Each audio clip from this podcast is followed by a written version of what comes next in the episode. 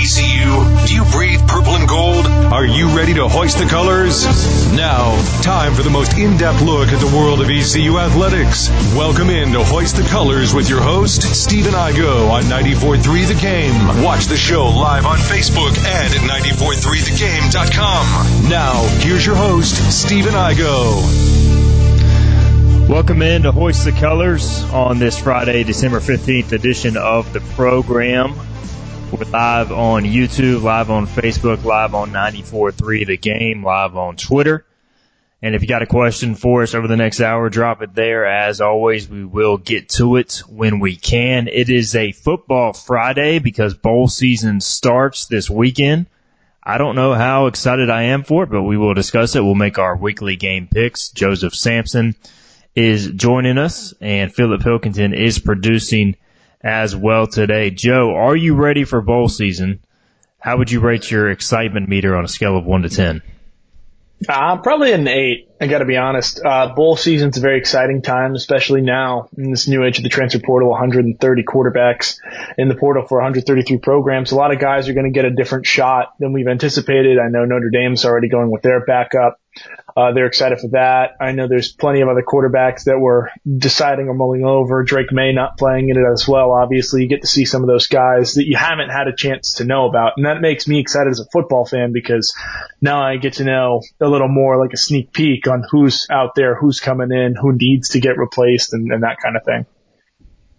We'll make those picks here shortly in our next segment. Philip, uh, are you excited for bowl season, or is it fall pretty pretty low on your radar? I mean, we do have NFL this week on Saturday as well, which I'm excited about.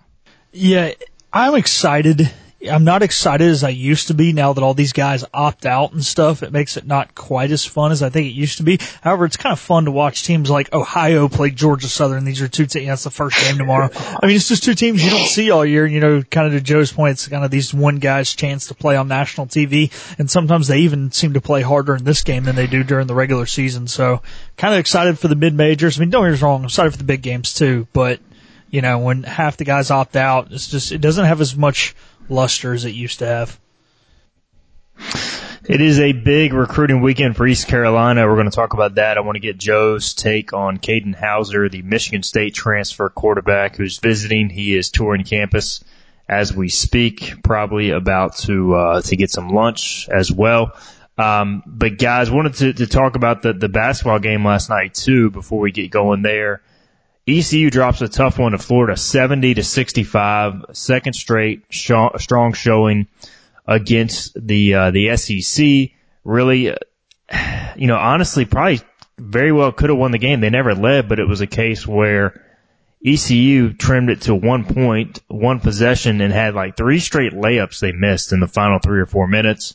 Frustrating loss. Controversial call goes against them. We saw the debut of Cam Hayes I don't know if either of you watched it. Uh, you know, Joe, I know you're you're on the road now, uh, back home, so I don't know if you got a chance to watch it, but it's been a tough. You know, you can see this team improving. It's just tough that they don't have the wins to show for it right now. But two two strong performances in a row by Michael Schwartz's team.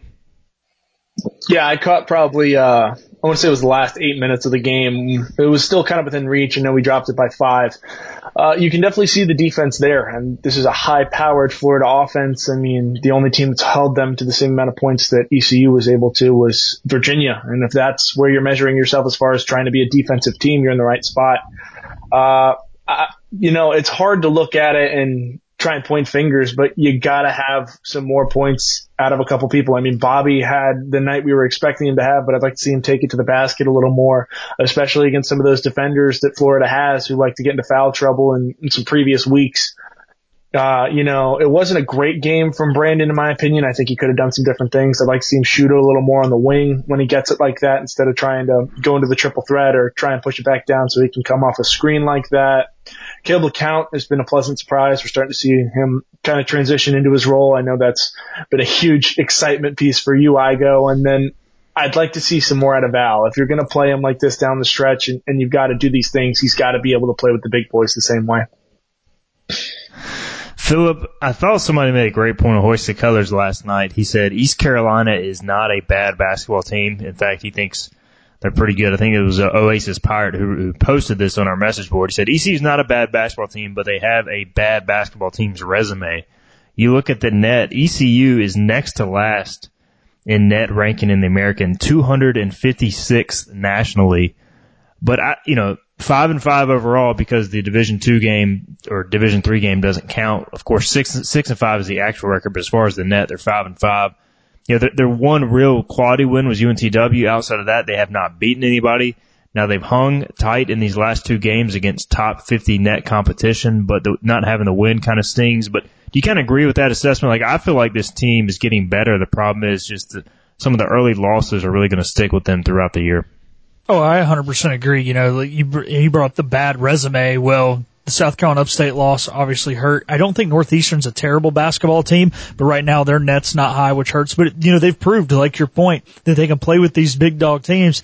Another thing I was watching it with two of my friends last night. I think the basketball gods just don't like ECU. Some of the and ones that Florida made last night yeah. were hard fouls, and the guy had the ball had no business going in. And then we would sit there, get fouled, and just couldn't get the shooter's roll. I firmly believe the basketball gods, wherever in basketball basketball heaven that they live just don't love ECU. And yes, there were some bad calls too. I saw you tweet out about one about after that. Eh, heck, you tweeted about one. There were plenty of bad ones. I know there's a couple times we just got drilled on breakaway layups and no call was made. Guy might have got ball up top, but there was a lot of body contact before the ball. But still, some of these just not getting the shooter's roll and the other team getting them, the rims favoring the opponents. That's hurt the Pirates down the stretch as well. But the good thing is, law of averages say at some point you're going to pull off one of these upsets when you get this close. This team's got the heart, they've got the grit, they've got the coaching, they've got the basketball IQ to do it.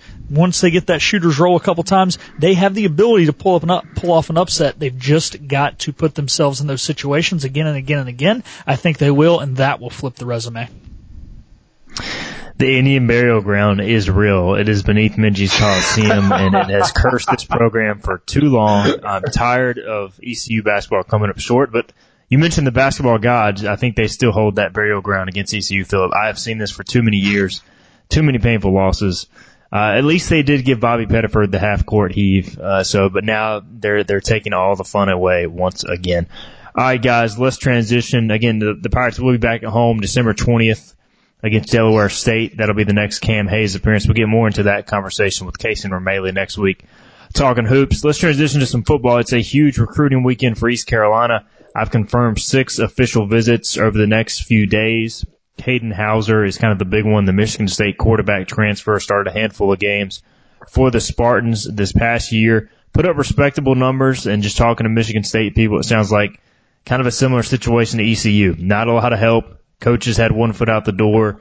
I don't know, Joe. What do you make of Katin Houser and his interest in ECU and vice versa at this point? Yeah, I mean, it's definitely legitimate interest anytime you get that kind of situation where ECU is coming off of a season where before it there was two straight bowl appearances. And that's not an easy feat, especially considering where the program was a few years ago. Houser's issue is that does he want to go down? And for the people who don't understand, there is a large drop as far as appearances, as far as just rankings and things like that, and the actual scope of it when you go from those power fives like the Big Ten, like the ACC, like the SEC, and you come to the American. Now, with the ACC starting to lose its luster, so to speak, you have kind of opened a door where if you can make a run in the American or one of these smaller conferences and you're beating ranked opponents, you can make the playoffs. So that's going to be a huge incentive piece for him. His thing is he's got great arm action. He's got a good physical frame to him. What his problem seems to be is when he tries to use his legs, he seems to get caught up a little bit. And he was playing a lot of great competition. I watched the entire Ohio State game through. I watched the Rutgers game through where they blew the lead 24 to 6. And I went back and I watched the Michigan game where they didn't score any touchdowns. He finished 11 for 19, if I remember correctly. So not a bad game by any means for what he wants to do, but it's hard to judge him based on that kind of thing the John David Baker factor comes in as well. What is the offense? Is it a true air raid? Does he like uh, kind of an air raid spread where he can run the ball? How do you use his legs and his athleticism to you? This is a four-star kid who came out of California. All those different factors are going to play in. So hopefully it's a nice lunch at Sup Dogs. You know, gets him a little little cowboy dog, gets him a nice little if he's of age sup swirl, and we'll see how the Pirates seem to recruit because if there's one thing we do well, it's show people a good time. Yeah, I, I kind of hate that it's a little dead around campus with exams being over, but either way, I expect him to have a good time. And dead period's coming up, so you got to get the visits in now. Um, I, I think I, I don't know, Joe. Like for me, talking to some people in Houser's camp, I think they really are excited about the potential of playing in John David Baker's offense because clearly Ole Miss runs up tempo. It's a fun offense. They design some easy reads, easy throws for the quarterbacks. Of course, they do some difficult things too, but it kind of starts with the simple stuff. And watching Michigan State, and I don't know if you felt the same way, a lot of 12 personnel, you know, a lot of predictable play calling, just not too too much uh, advantageous situations there. So, what did you kind of make of that, and, and and maybe coming to this offense, at least how it looks on paper? Do you think that's a draw for uh, for Houser to ECU? Yeah, it definitely is. I watched the Ohio State game as I mentioned, and I saw 15 plays with true trade. That's when you take both tight ends on the ball and move them over to the other side of the formation, and then they brought in another receiver to make a bunch. And I think they ran probably 15 or 17 plays out of that set. And I don't know a ton of things that historically John David Baker or Lane Kiffin or Seth Littrell have done in those kinds of scenarios or those systems.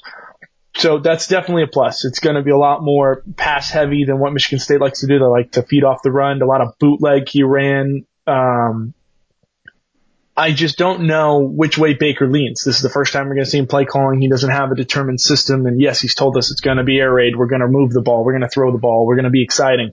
But I don't know the steps enough that I could sit here and be like, oh, Houser fits perfectly into this system. We've seen this before.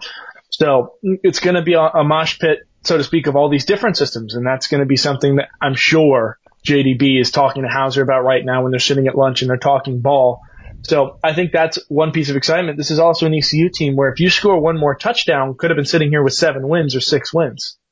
Like that's that's the true difference here is if you can tell Houser, hey, we're bringing back this defensive production. We're only losing two or three players to this. One player graduated. We have a chance to rebuild everything we had last year. And if they can continue to do that, I see no reason why Houser doesn't want to stay, stick around, win an AAC championship and go to the playoff. Yeah, I mean, there's, I think there's been a lot of research done on both sides, and I think Houser's camp kind of realizes that this is not your typical two and ten team, and I think that's part of the reason he's visiting. You know, Boise State is showing some interest. There's some other schools involved as well, but I think this is an interesting spot for him, and so we'll see how the next few days go. We'll continue to update you hoistthecolors.net. Again, I think his visit wraps up either tonight or tomorrow morning, so we'll see if we get any news out of that. Dead period starts Monday, signing day Wednesday for the high school JUCO ranks, and then there will be some transfer decisions I think to come in the days ahead as well. And Joe, we got into this conversation a little bit with Bobby Harward on Wednesday, but how do you find that balance? Because ECU, you look at the quarterback room right now. Alex Flynn, we don't know what he's going to do. We saw him get his opportunity last year. Obviously, you know, he could get another shot, but they're bringing in quarterbacks for a reason. Raheem Jeter, he's going to be a redshirt freshman, little to zero game experience. Cole Hodge, true freshman, no game experience at this level. They like him, but he needs to add some weight. So I, I feel like you at least have to add two, if not three. Now two is probably more realistic. So what do you feel like? How do you balance that conversation maybe with Katin Houser? Hey, we want you to come in and be the guy, but realistically, we got to bring in another guy too we don't want you to get hurt. We don't want you to come in and not compete with anybody. So what what are those conversations like? You think right now? I think the conversation is easily, hey, I understand you want to be the guy. We want you to be the guy. But we also need to put this in a situation where, God forbid, if you go down week one, you can come back in week three and we haven't skipped a beat. We need to go get somebody that we trust that you can feel comfortable with in the same room. The backup and the starter talk so often. I mean, I can't tell you the countless conversations that I heard between Flynn and Holton or Flynn and Mason when he was the starter at that point or Mason when he was the backup for Holton in that 21 year, like the true backup. The conversations that pass along, it's what did you see? What are you hearing? What is the coach telling you in the headset? So you have to have somebody you trust in that situation. I think you have to go get two for sure. I think you want to land big with Houser. Houser's a former four star. He's a redshirt freshman as well he's got that ability to be the guy going forward. But you need somebody older too who's been in the room, understands this, can try and kind of turn the tide. Because Houser's only experience was with Tucker. That's going to be a factor as well because how does Houser kind of fit into a system that isn't going crazy, that isn't hearing all these murmurs and all these different things after the fact and people leaving and the crazy NIL landscape of the Big Ten and some guys driving Lamborghinis and Rolls Royces and then you come down to East Carolina and some guys have a deal with the local restaurant as opposed to those kind of crazy deals. How does that play into it? So if you're ECU, you have to get three guys, in my opinion. You need two. You need the Houser or your big splash. You need the guy who you trust as the backup or can develop into that guy. And then you need a third. Uh, Hodges is a great start as far as that third goes, but you need like a walk on or you need somebody who's going to have that knowledge and that kind of thing in the system. Maybe a guy who was at a former D2 program has experience in a room. Somebody that you can have an older guy who can set the tone in that room. All right, so East Carolina this weekend, again, we've confirmed six official visits at this time on hoistthecolors.net. We've got that scoop for you if you are a subscriber. Just as kind of a teaser, Joe, uh, and you are a subscriber now, so you should know. But either way, uh, I am on the board. yep, you're on the boards daily now. Uh, receivers, they're bringing in some, a receiver for sure this weekend on an official visit. They also had a guy uh, who, who showed up last night as well. So you got receiver targets. You got offensive line. They're bringing in an offensive line transfer this weekend as a target. They're bringing in an edge rusher. And we talked about it with Jeremy Lewis, Jack Powers, uh, leaving due to graduation. They need to add an edge rusher. There's a linebacker visiting and there's also a defensive back. So, you know, when you look at this list or just in general right now, like with the transfer portal, clearly quarterback's number one of the utmost importance. But is there another position you're looking at you want to see ECU add to and add to quickly? Yeah, it's edge rusher. It's hands down edge rusher. I mean, we've talked at length about what Jeremy Lewis did for that defense. And if you want Sam Denka to be able to develop into that kind of crazy off the edge guy with his long length and he can play out in space or play on the line, you need somebody who can take that kind of burden off him. So I think if you get an edge rusher, you can match that with JD Lampley on the outside still. Tay and Morris coming back are huge for your D line depth in the middle. I think that's where it needs to be because if you have pass rush, your corners can play a lot less. I mean, if you can maintain that kind of production that you had over the last year in the back half, you're going to be just fine with those guys in the front seven. That would be my, my main concern as well as that.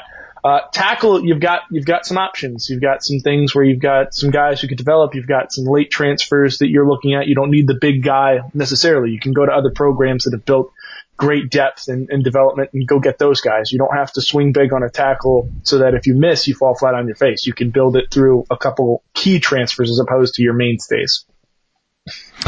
All right, there's Joe Sampson. Let's get our first break in. By the way, uh, Joe, Christian Bateman on YouTube says uh, Joe Sampson's energy is down. Come on, man. What do you have to say for yourself? Christian, you just wait. The Jets are in the playoff hunt. You just wait. Are I they? promise. I'll get fired up. Yeah. They're in the graphic, I go. If you're in the graphic, it the counts. I think part of it is, is he's, he's at home and I don't think the microphone is capturing all of his energy because he's got a crap mic. I think. Yeah, this is true. Also, this is true. This uh, is true. off Yeah. topic, but because we're going to NFL a little bit, Brandon Staley just got fired. For anybody who hasn't been on Twitter, God. is driving in their cars. Gosh, I was going to ask next segment how long was About was Brandon time. Staley going to stay employed?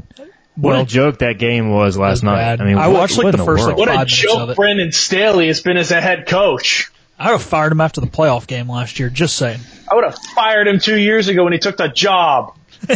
That's rough. Terrible. All right, But- we'll have more Brandon Staley discussion here in the uh, the coming minutes. Let's take a break. We'll come back. We'll actually we'll talk bowl games. We'll close with NFL today.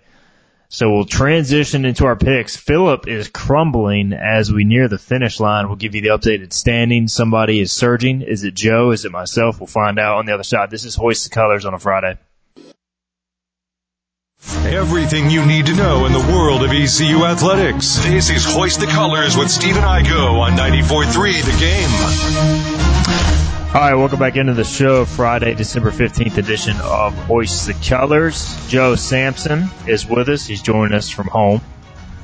And, uh, but the power of technology, he is with us and he's transitioned into his New York Jets garb as, uh, I didn't call it garbage, but, uh, kind of looks like garbage. Hey, I don't know. you know, you of look like a trash man. Your team lost to the Jets, so off-season champs. That is true. Off-season champs. I can't really say a whole lot to that. Um, Could possibly be all the reason guys. you don't win the West.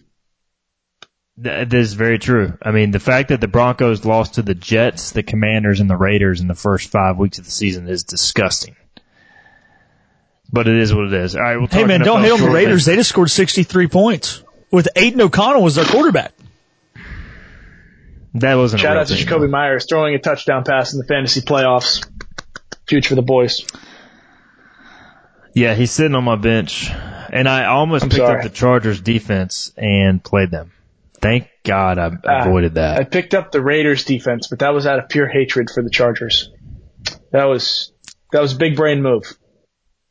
That's a yeah, thinking uh thinking several moves ahead there. That's a good one for sure. They picked All right, guys, they put so let's, 29 uh, up. It was great. let's put some points or let's let's make some picks and let's make a few points on the standings. Philip Pilkington was dominating this. We've been making college and NFL picks all year, in case you haven't been following along. Philip, as of like five weeks ago, had like an insurmountable lead. Since then, he has gone four and five, five and five, five and six, two and eight, and last week he went one and six. He is now 74, 69, and 6 on the year, still in first place. But Stephen Igo is 73, 70, and 6. I believe that puts me, what, a game behind you, Philip, as I'm coming off a 4 and 3 week, but you just cratered 0 and 6 in NFL. Joe at 64, 79, and 6. And honestly, not that far out if we all have a bad week and you have a good week. So, Philip, what is happening over there, man? Are you going to be able to, to hold yourself together? I don't know. You know, my college has stayed decent during this time, right around 500, which I was all year, but this wacky NFL season's getting to me. I'm in a confidence level pick 'em where we assign 16 to our most confident game and go all the way down, uh, every week too. And that is, uh, I have gone from second to fourth in that league. I just need teams like the Chiefs and the Eagles to win games that they're supposed to win and quit getting upset. Just stop losing. Like you're the better team. Win the darn football game. It's not hard. That'd be really helpful. Fair enough. Yeah, uh, hey, you got to guard against it. And uh, by the way, Anson Belt and Buckle lock hits. I went Bills over Chiefs. Uh, by the way, shout out to David Faree for joining us yesterday from Anson Belt. But uh, that, that lock hit. Did y'all's lock hit from week ago? Do y'all remember what it was? No, I took the stupid Yes, I Eagles. do. Uh, I took the Texans, and it worked perfectly. So we'll see how it plays out this There week. you go.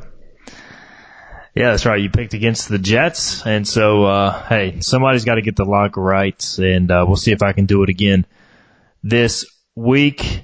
And uh, all right, guys, we'll start with bowl season, and it's about the furthest thing from locks because bowl season we don't know who's playing, we don't know who's coaching. Let's start with tomorrow. The games begin, and there's actually a, a heavy slate of games. We're going to pick games over the next week before next Friday's show. So we kind of picked out some some different ones here. The first is New Mexico State, Fresno State in the New Mexico Bowl. New Mexico State enters at two and four. Fresno State will not have its coach present due to health issues. Also, its quarterback is transferring. New Mexico State is a three and a half point favorite. They're a 10 win team, which is shocking to say. And I'm going to go with uh, the Aggies here. I think they get it done. They're back in a bowl, and I think with all the things going on at Fresno, I think New Mexico State gets it done in the New Mexico Bowl. Joe. I think all the reasons you've just displayed are the reason I want to take Fresno. Anytime you're in a situation like that, just as a program, it's a rallying cry, especially if the coach is down for health reasons. It's not like he left. It's not like one of those things. So they'll rally together and they'll take him. Three and a half really isn't that big a swing, especially in bowl season and the pressure of playing basically at home for your first bowl game in I don't know how long. I have to go with the Bulldogs. So give me Fresno State. Yeah, I, I'm kind of with you here, Joe, with Fresno State on this. Just look at them. They've lost their last three games. They lost on senior day. Their coach is not going to be there. Look, this is a team who was eight and one three weeks ago and has absolutely taken a dumpster dive and they're going to look at the season as, you know, a kind of a failure if they don't win this game. And uh, I think the Aggies have just kind of cruised along. They got beat last week by Liberty, or two weeks ago, I guess, by Liberty, but they've just cruised along. Haven't played a lot of tough games, been able to blow out a lot of their opponents, and uh, I think the Bulldogs will be up for the challenge. This Fresno State team has lost to a horrific New Mexico and San Diego State team down the stretch here. So it's just, are they just that bad or are they just going to rally here? It'll be interesting to see what happens in that regard. All right, picks are in for that one. Our next pick is UCLA and Boise State. This is the Starco Brands LA Bowl, and uh, the UCLA is a four point favorite. Boise, Boise State lost Taylen Green to Arkansas. They're starting a true freshman quarterback in the bowl game. I don't know if it'll be his first career start or what, but I'm going, you know, if all things were equal and Boise had their team, I'd be going Boise here, but I'm going UCLA, uh, in the LA Bowl. I know it's a boring pick. They are a four point favorite, by the way, in case I didn't make that clear. I'm going UCLA to cover. Joe. Anson belt and buckle lock of the week, the Boise State Broncos. This is a Boise State team that started 0 4 and has since gone on a run all the way to the Mountain West Championship behind the coach who is no longer the interim head coach. I think the Broncos start off his tenure, so to speak, in a huge way, and I think Boise State wins the LA Bowl. Philip. You know, both these teams are without their quarterback from the year. I believe the UCLA kid transferred as well. So that makes it really hard to pick. However, Boise State, they've won three or four in a row. I think they're happy to be in this game because it looked like there was a chance they weren't going to make a bowl game a few weeks ago. They've rallied. They've won the Mountain West. UCLA, they're a Pac-12 team playing in a bowl on the first day of the bowl season. That is just a letdown for them. I don't think Chip Kelly nor this team cares. They're looking ahead to next year. Give me the Broncos. Chip Kelly is still there somehow, despite all those reports of him getting fired. Uh, all right, our final day of Saturday, our final pick of Saturday is Cal Texas Tech. This will be a 9:15 kickoff Eastern Time. The Radiance Technologies Independence Bowl. Texas Tech is a three-point favorite. Both teams six and six. I'm going to be quite honest. I have zero feel for this game. Uh, I, this is just a complete shot in the dark. I am going Texas Tech because I don't know. I like the Big 12 over crappy Pac 12 teams. Joe. Uh, I'm going to go Berkeley in this case. I haven't been impressed by anything Texas Tech has done this year. I, I, don't think them sneaking into a bowl game was impressive by any means. Cal is on one of those downswings, but also so is the Pac-12. But I think they go out winners in the Pac-12. Give me Cal. Cal's on a three-game win streak. I think they ride it through this game. Give me the Bears. Are y'all just picking against me every game now? I guess so. I have insight. Yeah. You have insight. Hey, you, you got friends on all these teams? No. I mean, to be quite honest, there is no, not a more uh, no. There's not a more crapshoot than picking bowl games that we know nothing about. I like that you guys are going yeah. off trends. Though. I'm just going off gut feel. All right. Um, Trust your gut. Monday we get Western Kentucky and Old Dominion. This I guess was a former Conference USA game. Now Old Dominion is in the Sun Belt. This is the famous Toastery Bowl. I have no idea. Okay. Uh, so is this the uh, is this the Bahamas Bowl that's now in Charlotte? It's supposed to be the Bahamas Bowl, yeah, but now it's the Jerry yes. Richardson Stadium Bowl. yeah. Y'all, y'all trying to drive and go see this game? Uh, I'll no, go. But, look, I'll go if we don't have to do the show Monday, but we can't make it there in time. So if you can work yeah, that out, I think we can go to the Panthers game Sunday and sit in the rain. There it is. For and then uh, I still got four tickets. I don't think my dad's been able to get rid of them yet. And then we can get a nice hot shower, stay at my parents' house, and do the show from our house. With Michael produce it, and then go to the bowl game. Sounds like boots on ground. I'm all in. Boots on ground. I'm yeah. in. Let's do it. So this is a good opportunity to scout next year's ECU week two opponent. Old Dominion is a two and a half point favorite over the Western Kentucky Hilltoppers. Um, I can't believe we're actually picking this game, but I'm going, I'm going Old Dominion. I'm going Old Dominion. They, uh, they're going to win. That's my analysis. Joe. Connor Stalions style. I like it. I go, you're already looking ahead to next year. Uh, I go Western in this case. Western has had a pretty good year offensively. They've put up a lot of great numbers historically. They always do. Old Dominion's had a pretty good defense in the run. They struggled a little bit against Sunbelt competition. Most of their wins came non-conference. So I do lean away from the Monarchs. Give me the Hilltoppers. The Pirates, when they go 12 and 0 next year, are going to need to look as good as possible. And the better their opponents are, the better they look. We need Old Dominion to win this game. I know nothing about either one of these teams. Go Monarchs. All right. Philip taking the Monarchs and, uh, again, our great analysis of these bowl games. I'm sure people are really enjoying this. Finally, it's finally, it feels good to have somebody back me on one of these picks. So thank you, Philip. All right. We have got UTSA and Marshall. This is the Scooters Coffee Frisco Bowl. Are we, should we get Scooter on to pick this game? Yeah, we need to call Scott Rogers. Scooters Coffee Frisco Bowl in Frisco, Texas.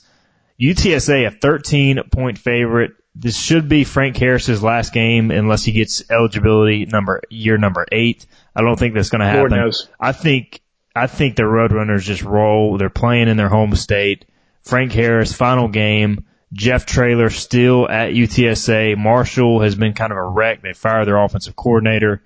I don't even know who they're going to have available in this game. So I'm going with the Roadrunners, and I think they cover the 13, Joe. Isn't uh, Fancher in the portal as well for Marshall? He is. Yeah, uh, give me the Roadrunners. Meet me not close, um, especially because this is Frank Harris's last hurrah. I think he sends the seniors out that Jeff Traylor spoke so passionately about with a huge win in Texas. I think Marsh or UTSA is a little have a bad taste in their mouth with the way the season ended down in Tulane. I thought they thought coming into the year they were going to play for a conference championship. One of two things happens. They win by 30 or they come out flat and get beat outright. I do not see Frank Harris getting beat outright in his final college game. So give me the Roadrunners, but if Marshall covers, mark my words, they will win outright. They, I do not see the Roadrunners winning this one by, by less than two touchdowns. I agree. Bruce Bruce Willis is in the chat. He says, "Yay, Johnny Football," and then he says UTSA. So Bruce Willis, Die Hard. I love Die is a Christmas movie. Uh, so we will uh, have that chat at some point as well. All right, final college game, and then we'll get a break in. South Florida and Syracuse. This will be played on my wife's birthday, December 21st. So I'll be sure to make sure I don't miss the roofclaim.com Boca Raton Bowl. Syracuse is a three point favorite despite Dino Babers being fired. I don't know what the situation is with the Cuse. I'm going with USF here. First bowl game in a while. Home state. Uh, Byron Brown is playing. He's not in the portal yet. So I'm going with the Bulls to uh, take down the Cuse. Joe. Yippee ki South Florida. I agree with the Bulls. I think that's the strong pick. I don't know what Syracuse has left in the tank after firing their head coach for what seemed like what you're supposed to do at Syracuse, which is hold on for dear life and pray to God you don't get blown out. But I think the Bulls take this one, and I think they blow Syracuse out. I don't even think Syracuse should be in a bowl game. They're not a very good football team. Bulls are riding high. They play together. Um, I like South Florida. All right, we're all on South Florida, so make sure to stop by your local bookie and take the orange. As, As well as the somehow they're gonna Thundering Herd. We were all As on the well road as well as the. Thundering Herd. Yes. All right, we got NFL picks next. We also will talk some playoff picture because there are some big playoff implication games, especially starting Saturday. We'll get into that. This is Hoist the Colors on a Friday. Climb aboard as we set sail and hoist the colors. Back to the show with Stephen Igo on 94.3 The Game.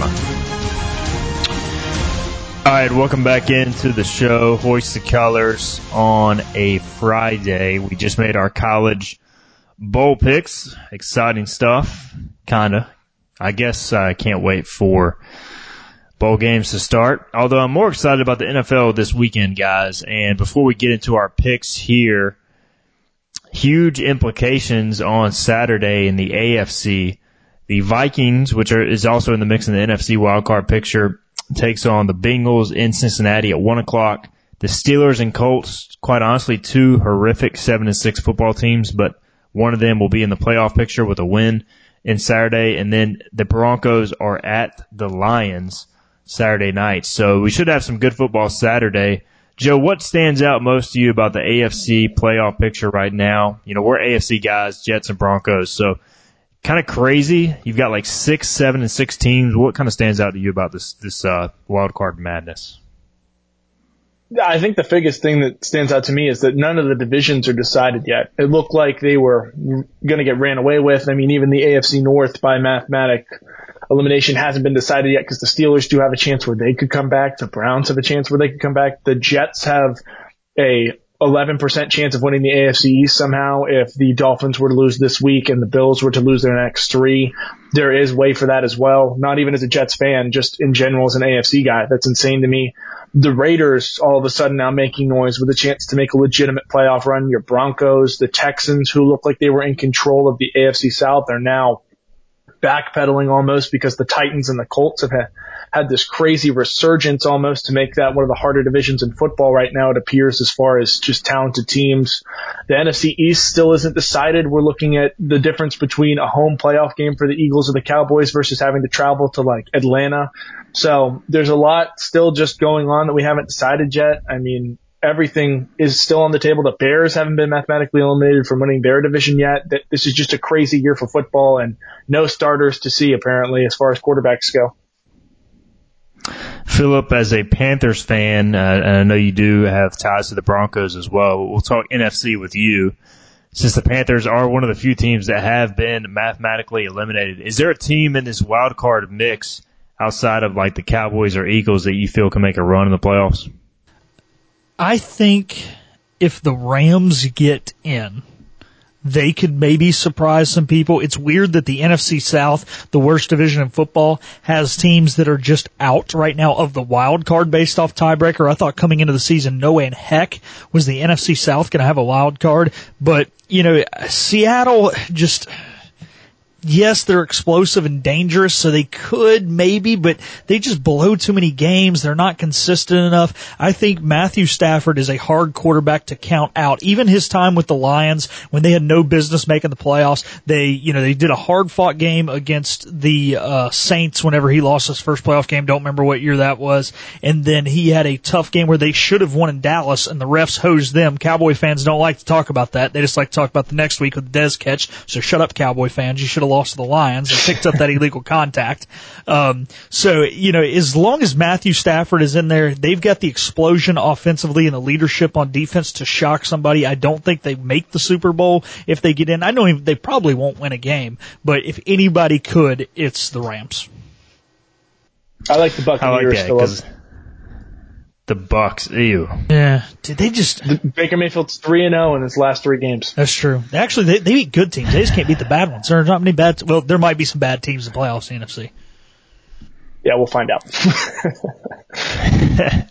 All right, let's make our picks, guys. NFL. We will start with the Denver Broncos at the Detroit Lions Saturday night. The Lions are a four and a half point favorite. This is such a crucial game. If Denver can find a way to win this game, I feel like their playoff odds will skyrocket because then they have the Patriots, the Chargers, and the Raiders to finish out. The problem is the Lions are coming off a loss. You've got the interesting Dan Campbell, Sean Payton thing. You know, Dan Campbell was an assistant under him for a long time, so you've got that chess match. I I, I just can't go against the Lions at home in a bounce back spot. So I'm going to go Detroit. I could see Denver covering the four and a half, but I think Detroit wins and, and finds a way to cover. Even as a Broncos fan, I'm going Detroit. Joe. I have to agree with you. And it's nothing personal. It's just business. Uh, I think Dan Campbell, especially the difference is Dan Campbell's more of a true head coach. He's not a play caller. He doesn't get involved in the offensive schemes or the defensive schemes. He just sits there, game management, understands situations and makes those decisions. I think Payton will be so concerned of the play calling and everything else that Campbell might kind of sneak one up on him as far as the situation goes. Maybe a fake punt, maybe a Penei Sewell like pass to the flat or something like that.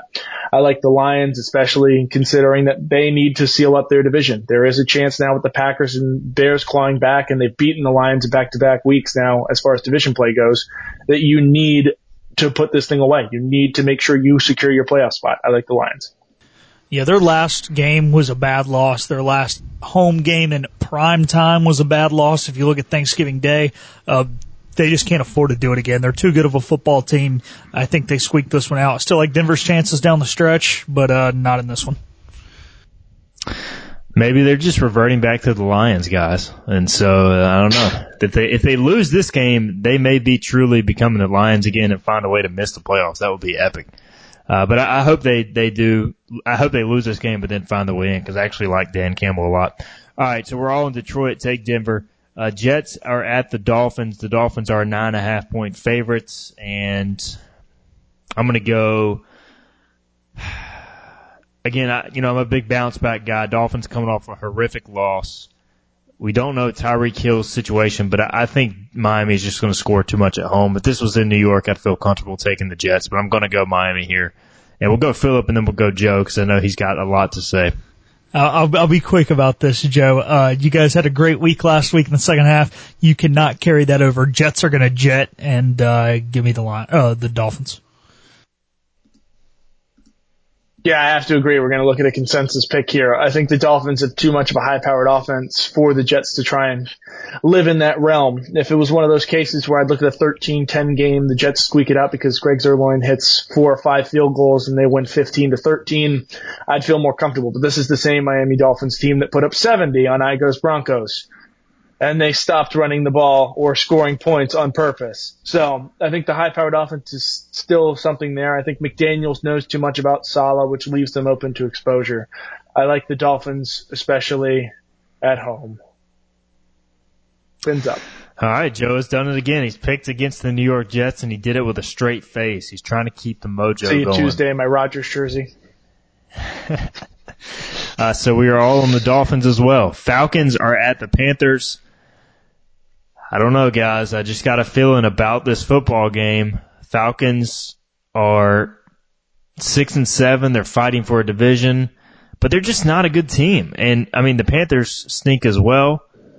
But I, I'm probably going to regret this, but I'm going to go with the Panthers at home. I think they win the game. I think they get their second win, and I think the Falcons lose in horrible fashion. Joe. We're drinking the same Kool-Aid here I go. I agree. I think this is the, the bounce back game for the Panthers to try and right the wrongs of this entire season. I am not impressed by Arthur Smith. Haven't been since he became the head coach of Atlanta as a whole. You have three once in a generational players in London, in Pitts, and in Bijan Robinson, and you hand the ball off to Tyler Allgeier and Matt Collins. I like the Panthers. I do think it's well above the three anyway. I think the Panthers won by a touchdown. Philip.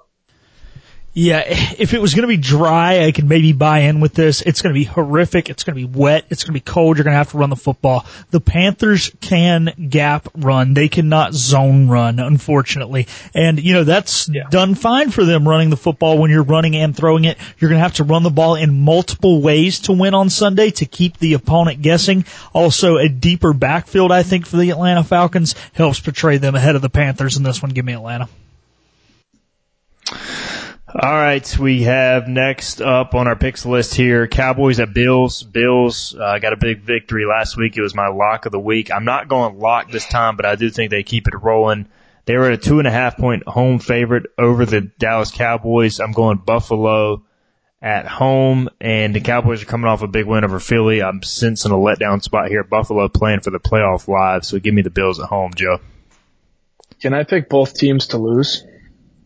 Yes. Uh, I think Dakota Prescott is the reason that the Cowboys are going to beat the Bills at home. And I can't believe those words just came out of my mouth. I think the Cowboys are a legitimate team. We saw that last week when they manhandled uh, the Birds.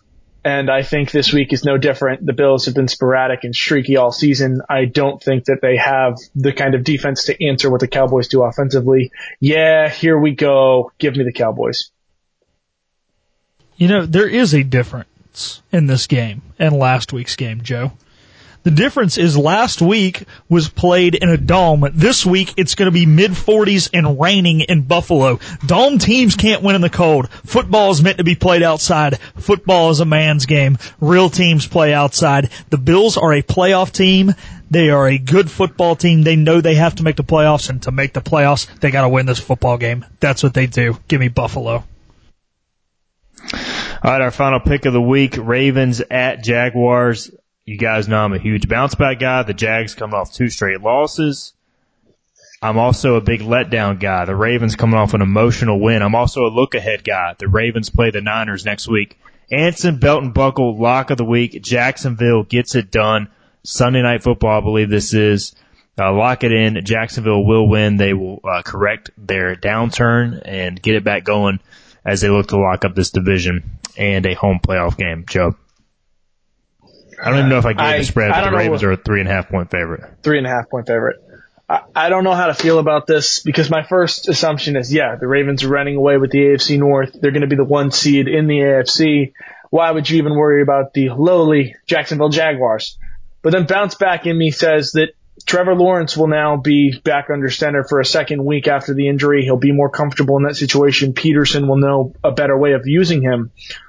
So some way, somehow, I have to pick against Keaton Mitchell, and I'm going to take the Jaguars. I think that given what they've been able to do in certain situations, I don't think the Ravens have enough in the tank to keep this kind of production up the same way they have. I think Edwards, especially on the goal line against that defensive front that the Jaguars have is going to get stuffed, and I think they're going to have to score from a long ways if they want to point or put points up on the Jags. So give me Jacksonville.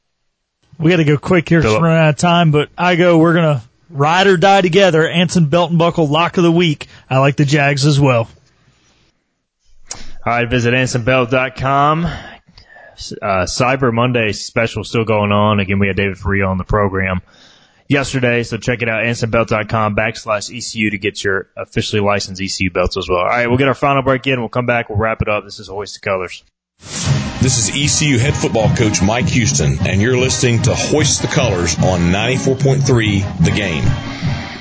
All right, welcome back into Hoist the Colors. Got about a minute left in the program. We've got Bruce Willis, not that Bruce Willis, but an impersonator. In the comment section on YouTube, he brought up a good point, guys. Sunday Night Football will be Zay Jones versus Keaton Mitchell, two of the best Pirate offensive players in recent memory. So, what are the odds that we get, I don't know, a dual Pirate touchdown, hopefully a Zay Jones score and a Keaton Mitchell score on Sunday night? Pretty likely. Pretty likely. Yeah, I have to say, yeah. I was going to say with Christian Kirk out, I think that that really raises the the opportunity. Yeah, and he's he's fresh Lewis as far as Jones he also He hasn't misses, played all season. Uh, Mason Garcia. Mason to Austin Peay You think it's a good fit, Joe? Yeah, I think it's a very good fit. I think it's a nice little spot for him as far as expectations go and, and the size of the school. I think having Weaver there as a friendly face is good for him as well. All right, guys, we appreciate it. We will have our program all next week. Then we'll be off for the week of Christmas, but we'll have again another show next Friday with Joe. Appreciate Philip and Joe and all our guests this week. Also, thanks to everybody for tuning in, commenting as well. We'll talk to you Monday after a big official visit weekend over at East Carolina. Hopefully, we'll have some news for you then. We'll have Jeff Palumbo on as well, ECU assistant coach for baseball. See you then. This has been Hoist the Colors with your host, Stephen Igo.